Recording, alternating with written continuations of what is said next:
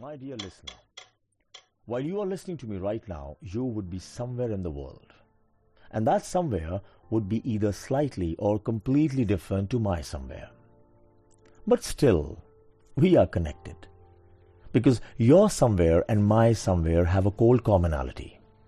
And this commonality is a connection that you and me doubtlessly share without even knowing about it. And this is a fact whether we understand it or believe it or not. Now the question arises as to what is that commonality or even more specifically the connection between us all about. Well, the answer to this very simple and straightforward question has to be very simple and straightforward as well. Isn't it? So, the commonality between us that makes us identical to one another is our set of emotions. We might actually belong to different landscapes, different countries, different cultures. We might even have our own special signs, gestures, or even languages to communicate. Or even our cultural perspectives might be contrary to one another. Yet, we are same. And we feel the similar emotions. Be it happiness or sadness, be it feeling surprised or angry, being afraid or even disgusted, envy, love, despair, or hope. You know what? The list goes on and on and on. And the fact remains that we possess them all. We feel them all. And we live with them 24 7. Now, this agreement between you and me leads us to an undeniable fact that these emotions are those key elements that create, carve, and decorate our own stories. Where we are not only the protagonist, but also the narrators. These stories become your companions forever. They accompany you and me from our past which vibrates with the slow approaching sounds of the silent yet colorful shadows that we left behind us until the time we reach our tomorrow. Where these beautiful stories would call us by unknown voices with an echo, which would be quite familiar.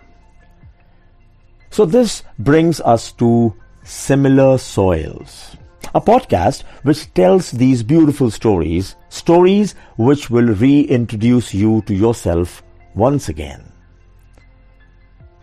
Just as soil is responsible for our existence and forms the overall basis of our lives, so is our range of emotions that acts as a backbone and bears the weight of our outlook and orientation along with their invaluable sense of realization.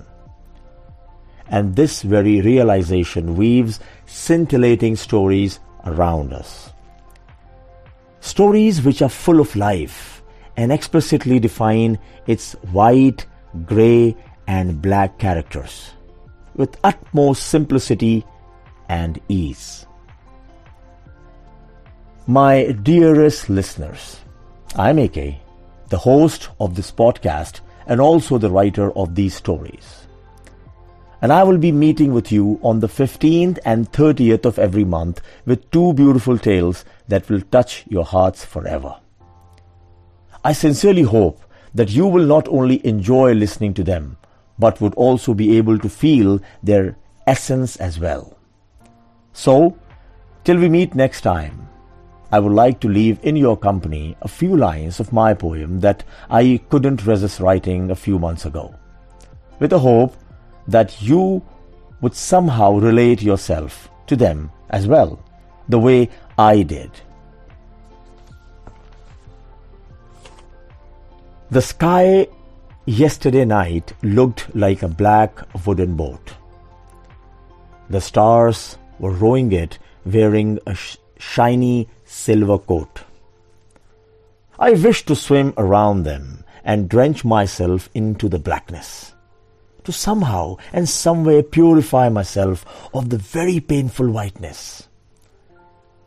But the stars suddenly warned me to not do such an act, as black is theirs and white is mine, and that's a simple fact.